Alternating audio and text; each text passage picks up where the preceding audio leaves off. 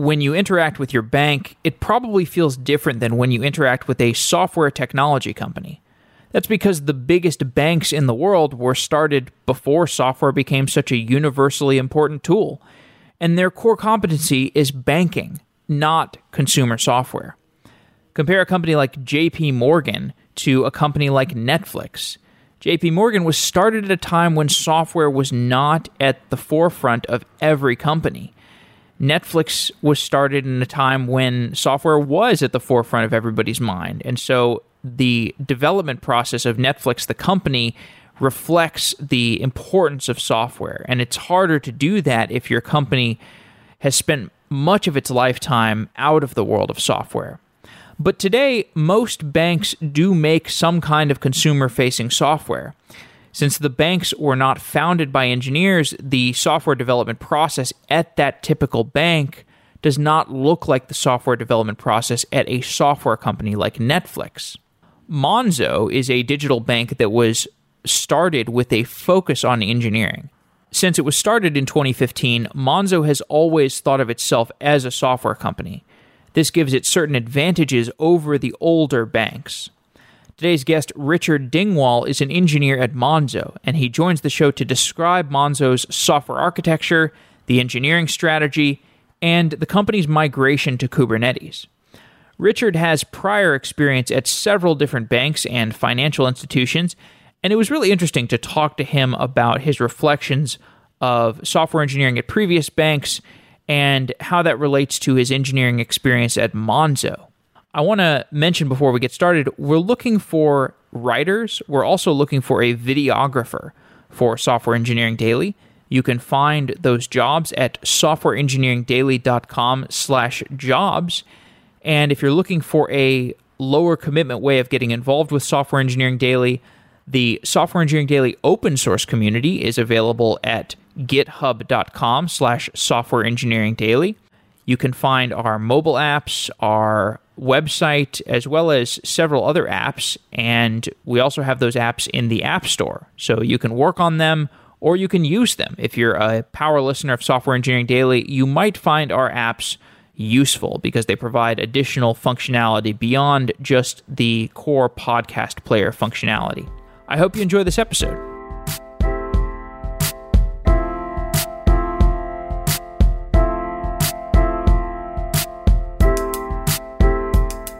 All right, Richard Dingwall, you are an engineer at Monzo. Welcome to Software Engineering Daily. Oh, thanks for having me. You've spent a lot of your time building software for banks, and these are companies like JP Morgan, Credit Suisse, a few other financial companies. And you are now working at Monzo, which is a newer bank that was just started in the last, I think, what, four or five years? Something super recent? Actually, it's like 2015. 2015. Okay. There's been this explosion of new fintech businesses, whether we're talking about new banks or new payment gateways or new payment systems. Why is that? What caused the explosion of new businesses in the payments space? So I think for us, it was in 2014 when the PRA, so that's the uh, Prudential Regulation Authority, that's one of the regulatory bodies here in the UK that oversees banks, when they introduced a new streamlined banking license application process, which is called the mobilization route and that enables new banks to sort of soft launch in a kind of private staff only test mode before fully ramping up to accept new customers. And this was done to basically make it easier for new companies and to encourage competition because historically there hadn't been many new banks for a long time.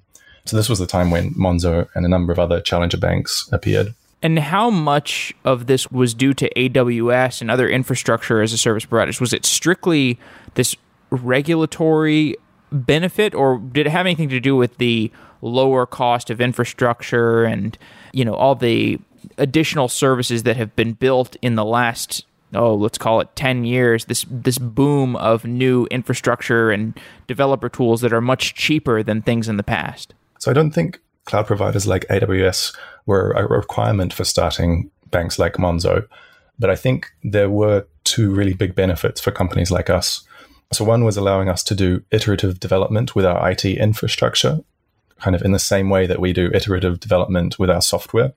So we don't know what the final product is going to look like before we start. Uh, it's a journey and we're going to change it many, many times and try a lot of different things before we kind of arrive at the at an optimal solution.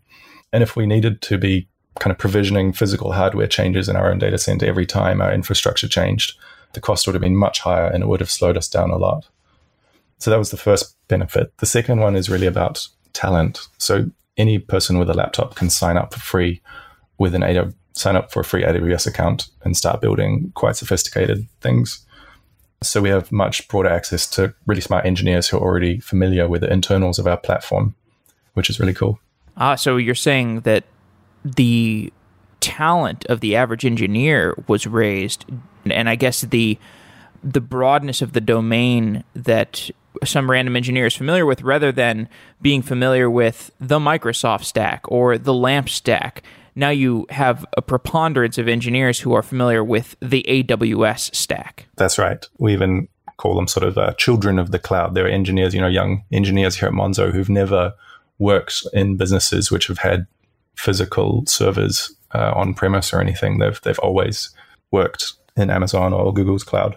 Starting a bank. We have lots of banks. Why did Monzo need to start a new one? So I guess it was really the opportunity. I think I think there'd been quite a lot of sort of stagnation and sort of feature development and products um, in banking. As I said before, there hadn't been much new competition in the market, and all the banks were sort of broadly the same. And really, if you if you kind of logged into your bank account, uh, your online banking in sort of 2007 or 2017, there really wasn't, apart from a sort of a CSS redesign, there really hadn't wasn't a lot of new kind of features or development happening there. So I think I think we really saw uh, that we could do things much better. We could uh, basically take give we, we wanted to basically give power to customers like the sort of the power that you get from from other online platforms like Gmail for managing your email, for example, like your bank, your online banking should be as powerful as that. If you're anybody in the audience like me, you know that banks make money in a variety of ways. What are the main ways that banks make money? So I guess the main, I guess the classic kind of way for a bank to make money is called net interest margin, which is basically the spread between uh, interest earned by the bank on paid by customers on loans minus the interest paid out by the bank to customers for deposits, which uh, have a credit balance. So at, at Monzo, we make, uh, and, and, as well, uh, I guess, I guess in the, in the UK we have free current account banking, but it's it's not really free because there are a lot of penalty charges which can be quite uh, easy to fall into, and some of them maybe are not complete, not very well aligned with the customer's needs. So at Monzo, we make money by uh, interchange, which is which are fees paid by the merchant to accept card payments, uh, interest we earn at the Bank of England on our deposits, marketplace partnerships. So, for example, if we identify that you could save some money uh, by switching your energy provider, because we can see your your energy provider bills, and we get some commission for for that if you choose to proceed with that, uh, then we would both the bank and the customer would benefit in the same way. We also have overdrafts, although we cap these rates very low, so you can't end up racking up huge bills um, and lending. But in the long term, we're trying to ensure that our incentives are aligned with the customer so we don't profit through things like penalty charges uh, when you're in financial trouble. So there are some of these business sectors where you can end up in a place where your incentives are adversarial to the customer who has their money deposited in that bank. What are some of those relationships and which ones have you selectively avoided? I guess the one that kind of pops to mind is is overdraft charges. So a lot of cust- I think something like 25% of banking account account customers in the UK have are in persistent overdraft. And so it's really people that I guess are kind of less well off who maybe have less uh, sort of financial security. And so if, if you're, you know, if you're in a credit balance, but you don't pay anything for, for having an overdraft, but if you're kind of, if you are in a negative balance and you, you're struggling to kind of make ends meet, those people are the people who are paying the most and they are kind of fueling, the, I guess, the profit to the highest degree, which we don't think that's really acceptable. And so we, we do have some overdraft charges to kind of cover the, we do take financial risk there, which has a cost, but we cap it uh, very low, so there's no risk of these sort of ever ever growing charges. and you know exactly what the maximum charge would be very clearly. When I think of a traditional bank, I think of an organization with a lot of organizational overhead that may not be necessary that perhaps Monzo has gotten an opportunity to rethink. And you get this organizational overhead because perhaps the company builds its software infrastructure you know 20 25 years ago and so you you have certain processes that you develop in the company that are crutches for the technology that's 25 or 30, or 30 years ago. That's just natural and that's true of every organization.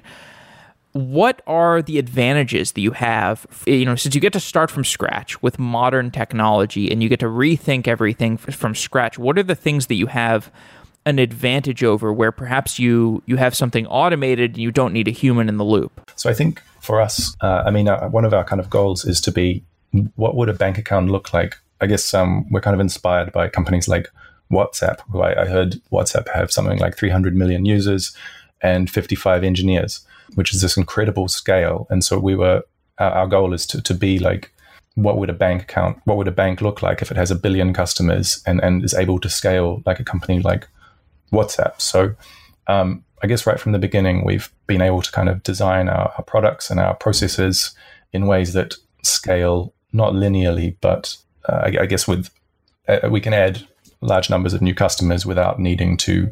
Maybe we need to scale up our AWS build to to increase the number of nodes running in our platform. Um, but we don't need to like hire thousands more uh, employees or build build new branches, things like that. And in WhatsApp's case, the problem domain was scoped to something that was easier for everybody in the company to understand, which was advantageous for them.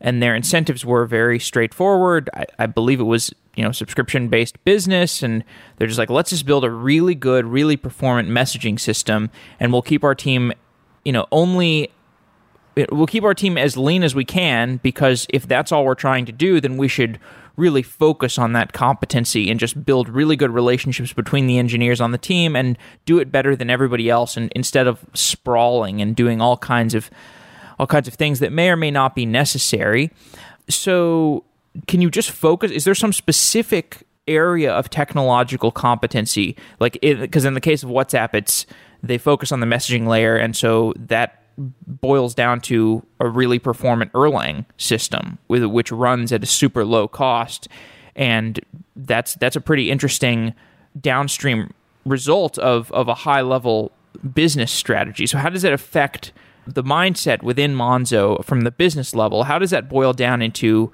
engineering decisions? I guess it translates. So if, if you if you want to have a bank with a billion customers and, and with a sort of a low, quite a low number of staff, you need to like basically design processes and products and things that that require kind of no no manual input or, or entry.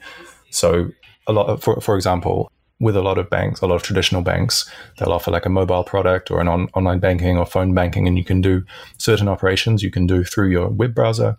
But there's a, another class of operations which you can only do over the phone, and then maybe an even higher class of, of operations that you can only do in person. And that does so that doesn't that doesn't scale. So we need to ensure that all operations you can do everything through the mobile app. In many cases, customers are able to solve their own problems directly. We actually shipped a feature. Uh, well, we're in the process of shipping a feature at the moment where, if say if you go to a shop and you buy something, but or usually it would more happen more likely to be an ATM when you get you might get charged twice and one of the charges will eventually drop off after a few days but if, if you are charged an error or for example the, the merchant terminal says decline but the bank says it's approved and, and we, we take some of your money you can actually reverse those charges yourself through through the app so and i'm not aware, aware of any other bank before kind of shipping a feature like that when, where customers can actually basically cancel a transaction themselves and get the money back for it. Obviously, within uh, certain like safety limits and so on, uh, you cut so to prevent kind of abuse. So I think that would kind of inform the product decisions, which would then inform the technological decisions. Yeah. So, but but then in, in that case, it, it's really just this, I guess the sort of making a platform that is is robust and doesn't have outages. We don't have scheduled outages, for example. We don't have scheduled maintenance Uh, we run everything kind of active active, multi master. That feature of enabling people to cancel transactions, that's a feature that you would only be able to implement if you had sophisticated fraud detection software. And I think the mentality around fraud detection has become democratized. So if you go 20 years back, a company like PayPal, they could build a core competency in fraud detection, and that could be their competitive advantage as a payments company. Today, the, the knowledge of how to do fraud detection is much more widespread. Uh, to what degree have you found fraud detection to be a solved problem, and to what degree has, has that been actually something where you, you have had to build you know, more of a competency uh, in and, and innovate more? So um, it's a really interesting question. So I think for a long time, Monzo was, I guess there are different types of fraud you can see on a bank account. So first party, first party fraud, which is where a customer uses their own account to do something nefarious. And then uh, third party fraud, which is someone maybe getting access to someone's bank account and stealing all their money or something. And I think basically we've, we do all our kind of fraud uh, detection in house. We have a mixture of kind of discrete rules and also some kind of machine learning models.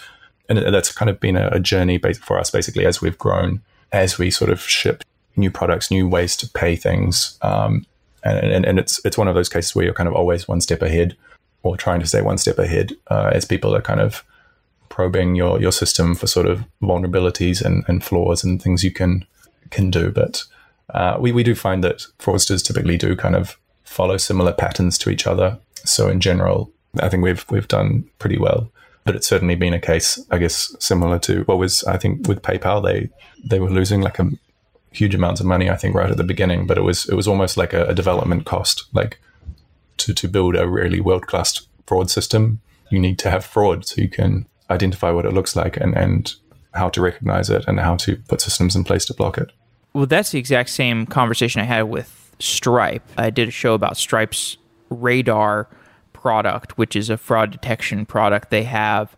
And it, a lot of the subjectivity to the fraud detection software that they they're building is how much fraud do we let in? And it's like a knob, you know, you can turn turn the knob to accept more fraud and then you get more training data and you also get fewer false false positives, you know, fault people that are falsely flagged as being fraudulent, but you know, the consequences you probably lose more money on people who actually are defrauding you. So, you know, when you look at those products like a, a Stripe Radar or a Smite is is a, another company I'm I'm friends with that you know they they do not exactly fraud detection, but a more general service of detecting bad actors. Do you think this is something that's going to be completely commoditized? Where if I'm a company that has any sort of transaction process, I can I can get you know fraud detection as a service because otherwise that's such a big development cost for anybody that's doing transactions. I think it it depends what your interfaces are that people could commit fraud through. So for a lot of businesses, just accepting card payments online, I would be very confident using Stripe for that. I think when there are certain, I think you need to look at your own product and see what, how can people exploit your own product? Can you, I don't know, can you make payments through your product, something like that? Can you, can you abuse refunds or, or things like that? Can you ship products before kind of transactions are fully confirmed? how much, yeah, sort of what's what's your kind of chargeback rate and stuff. I think for a bank, it's more complicated because we have a lot more interfaces by which you can make payments, uh, and each one of them has its own sort of fraud attack paths which people can do that need which you need to kind of discover.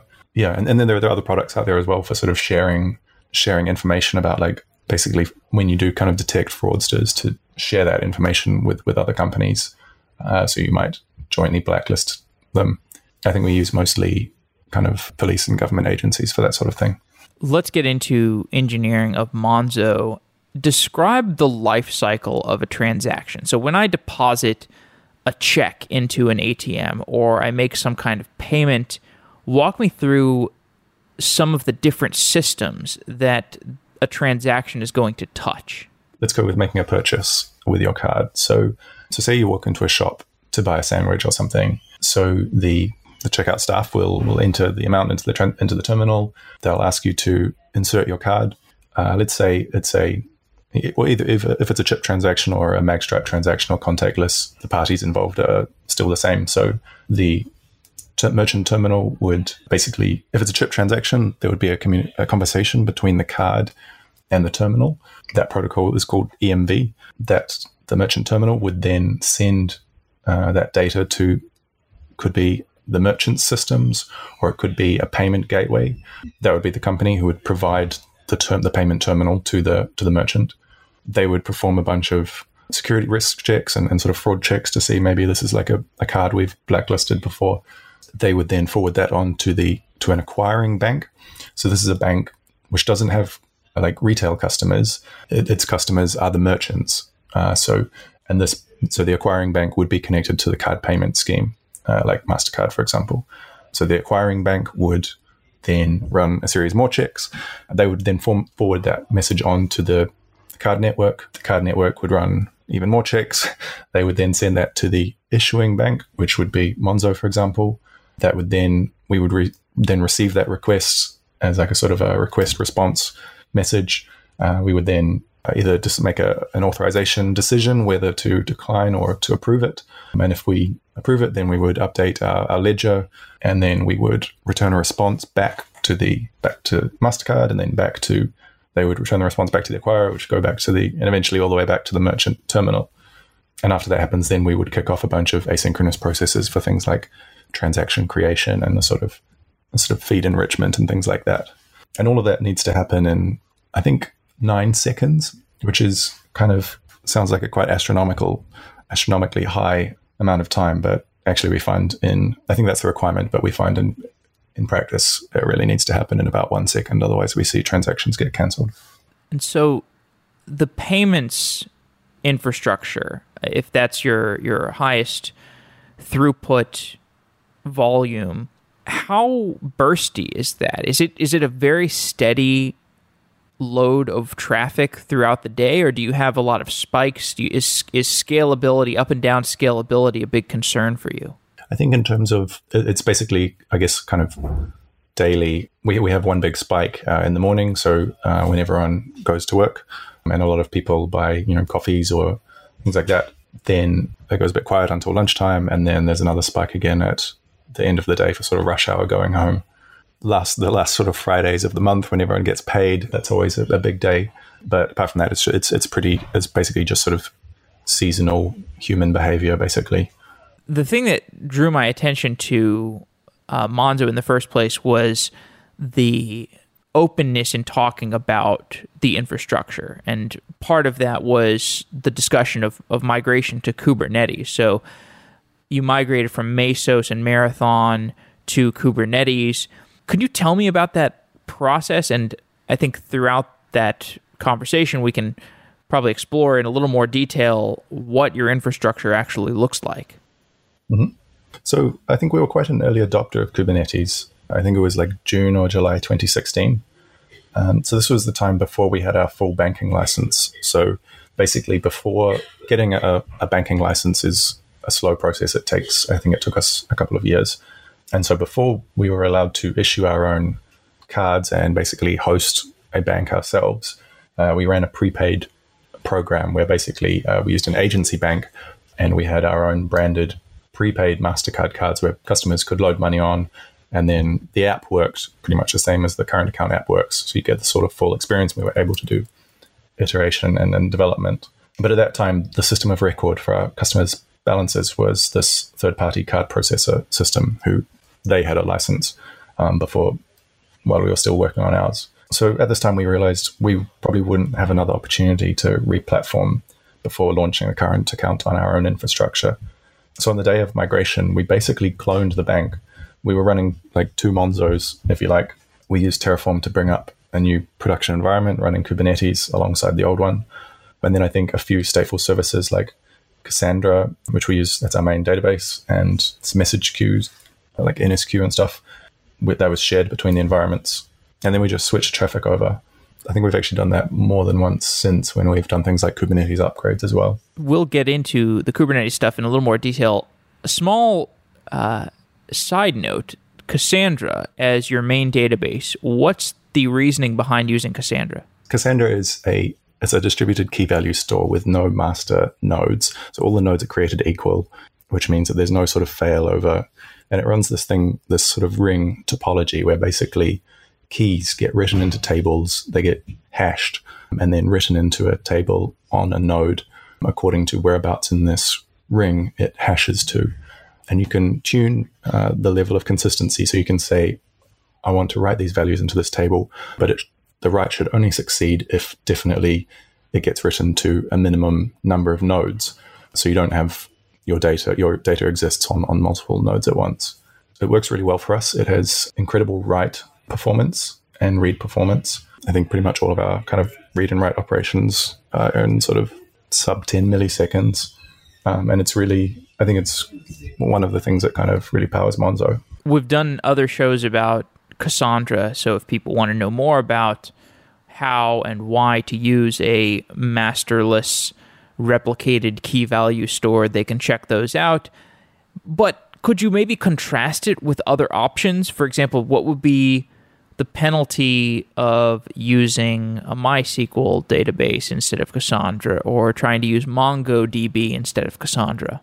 I don't have too much experience with MongoDB, but with a traditional relational database, basically you would you would need to sort of use transactions to write into that into that database with kind of consistency and to ensure that your write isn't going to conflict with other people's writes and you're not going to read data which is in the middle of being written by someone else. Uh, Cassandra doesn't provide doesn't have kind of ACID transactions like that, so you kind of need to do that yourself. So we at Monzo we actually use etcd for that, which is another distributed key value store which runs we run it in memory. Can you hear that clapping? They're clapping for etcd. Yeah. etcd, solving transaction atomicity, solving Kubernetes consistency, deserves applause. Yes. So uh, at Monzo, so yeah, we use etcd to basically provide that locking. So we would have a, a service, which would be a process running on a machine somewhere, uh, which is writing to, to Cassandra. Before we do that, we would acquire a lock in etcd, which is basically this distributed key value store which runs in memory. So one service would insert a key into etcd with the a lock a lock ID, which would probably be something like the customer ID or something. Basically, the uh, the scope that we want to lock on and then other services, if someone was trying to do a concurrent read or concurrent write, and they wanted consistent view of the data, they would also try to acquire that same key in etcd. And if the key already exists, they would wait until it is deleted, because that would indicate that another service is has acquired that lock. And then, yeah, when, when that lock is is available, then the other service. So, so the services are basically serialized. That basically allows you to do kind of serialized access to things, but serialized access to anything just just in your service. So that's how we kind of lock around Cassandra. That makes sense. Although it sounds like a lot of work to go through in order to ensure locked database transactions and you got to imagine there are some cloud hosted services that you know give you all of this stuff out of the box i don't know if it's spanner or some other cloud service can do you have any? I don't know if you have any more contrasting detail for why Cassandra over the other, you know, perhaps the hosted solutions, or is it is it an element of four years ago? Maybe you just simply did not have this offering available as a service on any cloud provider. I think this is one piece of infrastructure that we, that we did want to run ourselves. My understanding was actually before I joined that these sort of decisions were made, but my understanding is that yeah, maybe we could use a database like Spanner or something, but then maybe that would tie us to a particular cloud. And I think we have a lot of operational experience running Cassandra. Um, so I think we were kind of more confident to proceed with that. Cool. With Cassandra, do you have to do a export of the data in order to do analytical processing on it? If you want to run aggressive machine learning jobs on it, you don't want to be hammering the Cassandra database itself, right? No, and it's even being a key value store, it's actually quite difficult to do sort of table scan type queries. You can't do, you can basically, in Cassandra, you can only look things up by direct ID lookups or by ID range kind of scanning, which, which is useful for things like time series when you, when the ID might be, or one of the, uh, the partition key might be a, a timestamp. But at Monzo, we use something called like a fire hose architecture where basically all of our services emit um, events, they publish messages to a message queue when things are happen. So, for example, one feature that we have is you can freeze your card through the app. So, if you want to just disable your card, maybe I don't know, maybe you've misplaced it and you're not sure, you're you're worried about someone finding it up and making fraudulent transactions. So you can just freeze it while you look for it.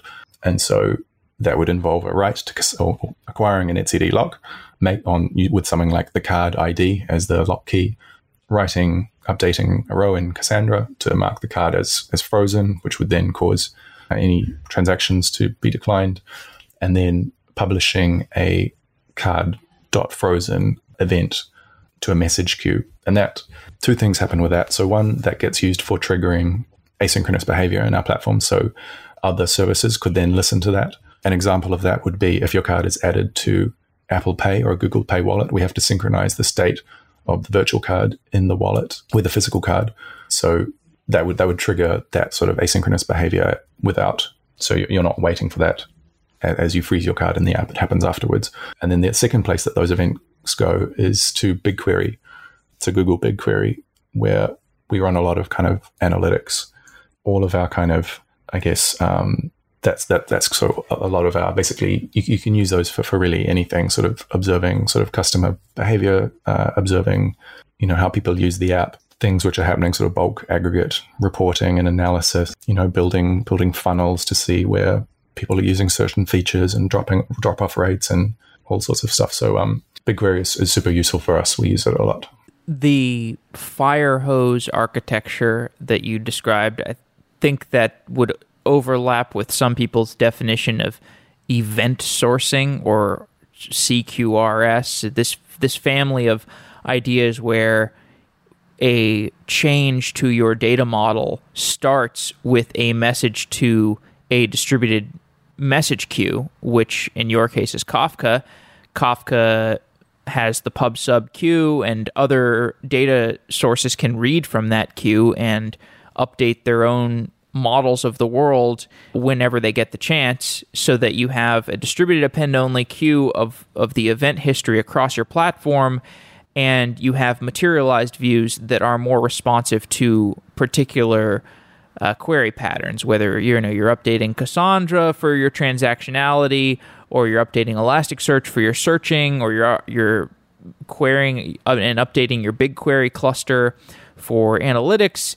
You have different patterns for accessing the data and, and updating things. And to use Kafka for that, why Kafka? Why do you use Kafka over other messaging systems? So, as a bank, I think we need to, it's kind of driven by business requirements, really. So, as a bank, we need to make certain guarantees that things actually happen. So, as an example, we can't commit to making an important direct debit payment if you have like a bill for your mortgage, you know, like your monthly mortgage payment or something.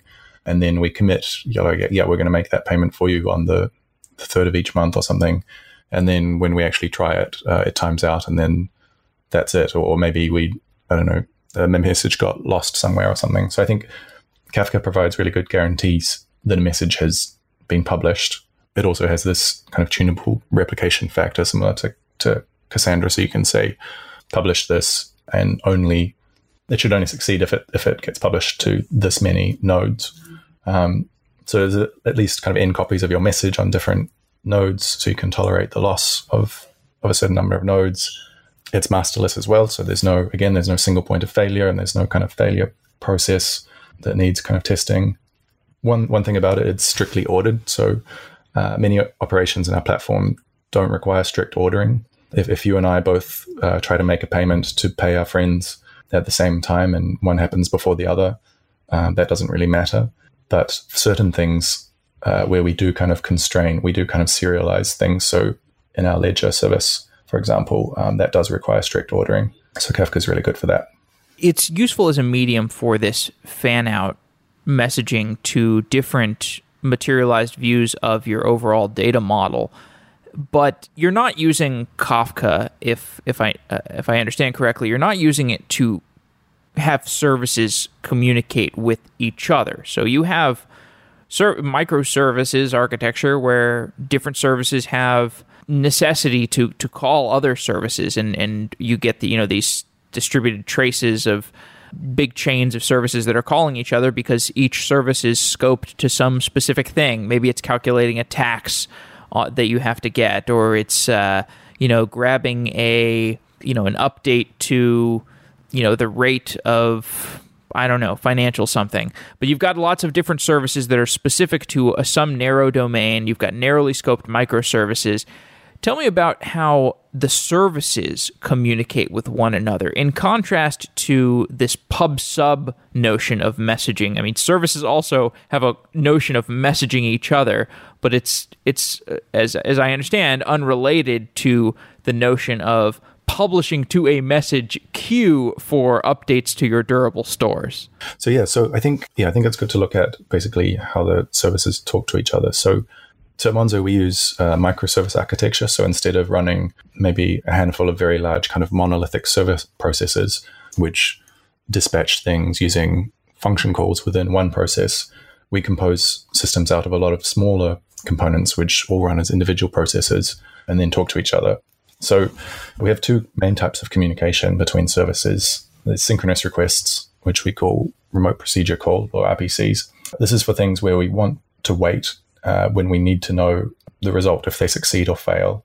So, for example, making an ATM withdrawal should wait while we validate your PIN and it should decline if it's unsuccessful. The other type of communication is asynchronous messaging. So, as I said, we, we use those when a response is not immediately required. So, for something when we want something to happen, but it doesn't need to happen immediately, and we're not going to wait around for it. So, an example of this would be like when you make a purchase, we send you a push notification to your phone to tell you about that, but we wouldn't we wouldn't want to put that push notification on the critical path of the actual transaction initiated from the payment terminal. We want to put that on an asynchronous uh, message queue, and then we'll we'll process that afterwards. And so, for our synchronous uh, RPC transport, we use HTTP, and for our asynchronous transport, yeah, we use we use Kafka.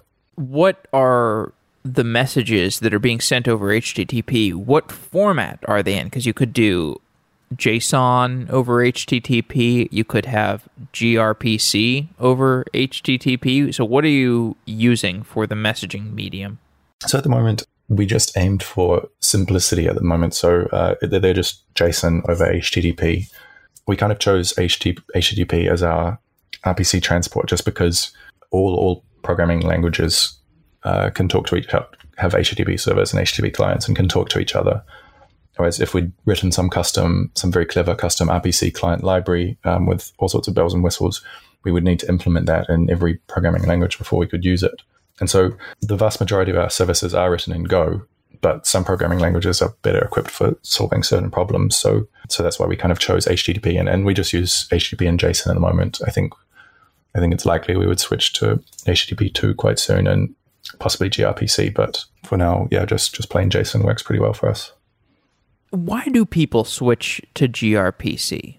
What are the constraints that that they might hit with JSON that would cause them to switch to gRPC as their messaging protocol? So I'm not super familiar with gRPC, but I guess I guess uh, from from my kind of limited understanding, the serialization is faster and I think can do uh, code generation with it. So basically, generating all of your sort of uh, message types in whichever language, and also service definitions. So you can sort of you can have the the sort of um, DSL for describing your services and messages, and then and then generate clients in in different languages that can talk to each other. Right. So if your organization started to sprawl and it got really big, maybe you want to have more type safety or constraint on who can send what message in what format, uh, and you know you probably also can tighten up the any latency sensitivity, you know, because you have the better serialization layer. But anyway, there's other shows where people can can look into that.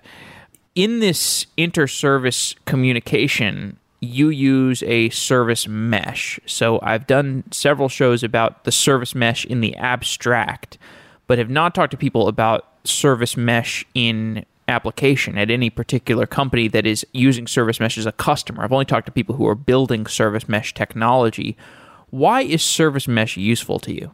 Yeah, so um so I guess maybe first I'll kind of explain how it actually works in kind of basic terms and then and then sort of the benefits it provides. So uh, we use Linkerd as a, as a service mesh in between services. So, what that actually means so, all of our services are deployed on uh, in Kubernetes and, and on nodes.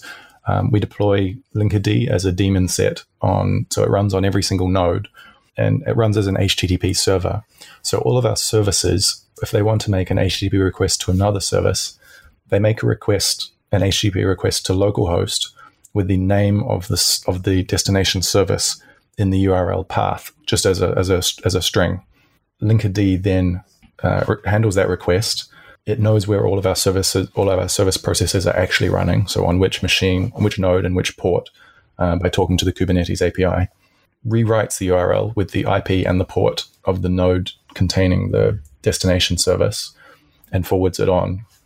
Uh, so the service, so all of our services just think they're making requests to localhost, uh, but actually the request gets re- rerouted to the destination service, which might be it might be on the same machine, or it might be on a different machine. If the request fails due to like a transient failure, like a timeout or something, Linkerd will actually wait and then retry the request. So up to up to a certain kind of retry budget and up to a certain number of, of attempts. So basically, you can write code that just makes a very very basic HTTP request with absolutely no kind of bells and whistles to localhost, and you'll automatically get service discovery, retries, circuit breakers, all of that kind of good stuff that gets uni- uniformly applied across any HTTP request between our services. In contrast to a world where I'm not using a service mesh, I would have to write custom routing logic and retry handling logic and circuit breaking logic within my service potentially, which would mean you've got programmers who should just be developing services also writing this code that is, in some sense, a commodity across the entire infrastructure. Exactly, yeah. And then you would need to kind of, you also maybe need to tune those parameters at runtime. Uh, there's quite a lot of configuration to maintain. So having Linkerd kind of automatically do it between requests just makes it a lot easier uh, for us. So we jumped to other infrastructure topics, but this migration, you dropped 75% of the infrastructure cost over time eh, with this migration to Kubernetes. And the process was, as you said, you, you spun up a clone of your infrastructure. So for a while, you, you know, you, you had an increase in infrastructure cost, but over time you were able to realize, okay, let's this is stable and gradually move more and more of your traffic off of your old infrastructure to Kubernetes. And as I said, you, you dropped, I think, 75% of the infrastructure cost, and that's amazing. But is infrastructure cost a big percentage of your overhead at Monzo? It seems like the majority of the overhead is going to be engineering man hours or woman hours. Make the case that this is a worthwhile migration despite the engineering cost. I think that was a nice benefit, and it certainly, yeah, it was it was very interesting. I think, and I think that was the the cost saving. I I understand was mostly down just to Kubernetes kind of bin packing algorithm for running containers on a on a node and kind of uh, how it allocates how you can kind of allocate resources to them.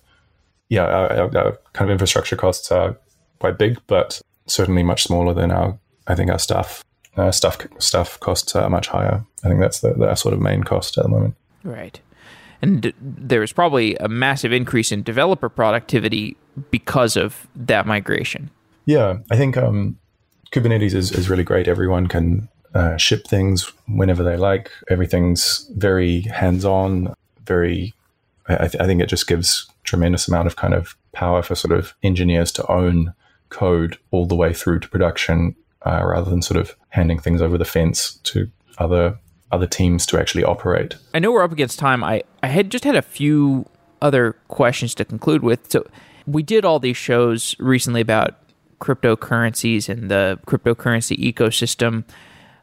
Do you think at all about how the traditional banking industry, like you're operating within in, in Monzo, will integrate with the cryptocurrency world? That's a really good question at the moment, we don't really have any plans. I think it's at the moment.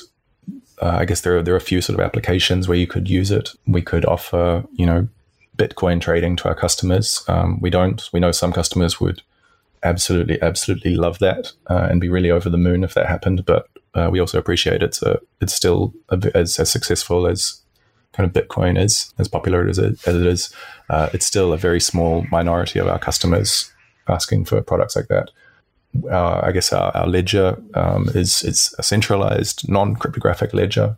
I don't. I think for banks, I think I think it makes more sense to basically centralize at the moment in terms of customer, our own kind of customers, movements of money inside our own bank.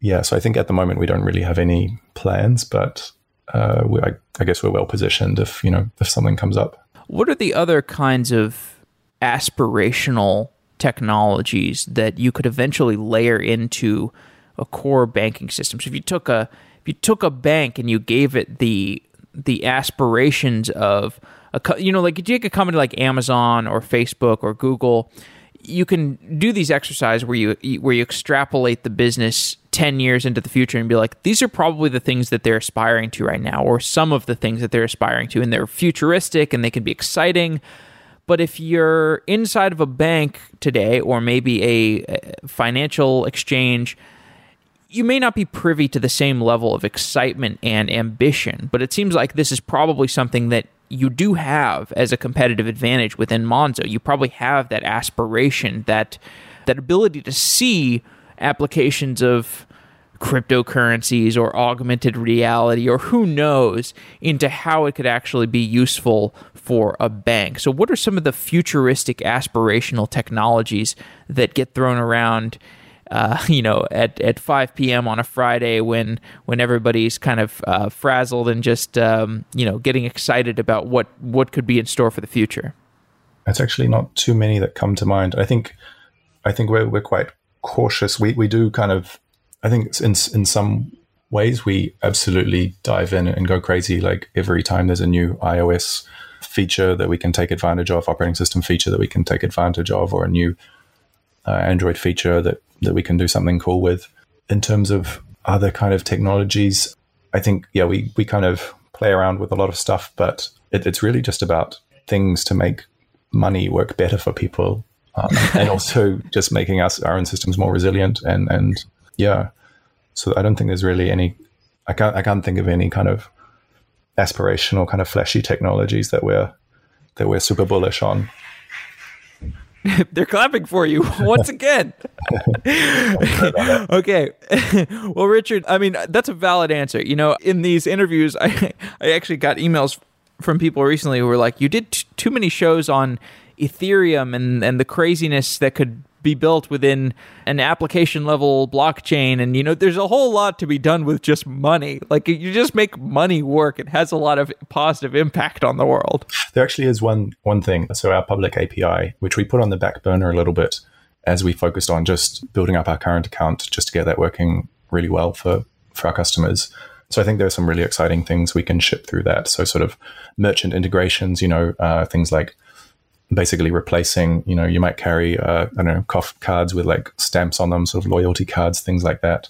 You know, imagine if a merchant, if you buy something and the merchant can actually enrich, can actually add things into your bank statement to like provide more details of your purchase or like your warranty information or like shortcuts to, I don't know, do a, do an exchange or something or a refund, like things like that. So I think that's a really interesting area, which we are looking to spend a lot more time on in the next few months.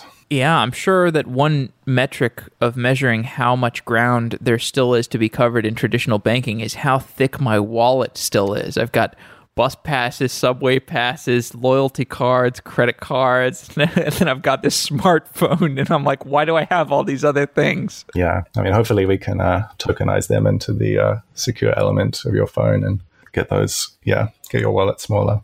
Richard, thanks for coming on Software Engineering Daily. It's been really great talking. Yeah, no, thank you very much. Wow.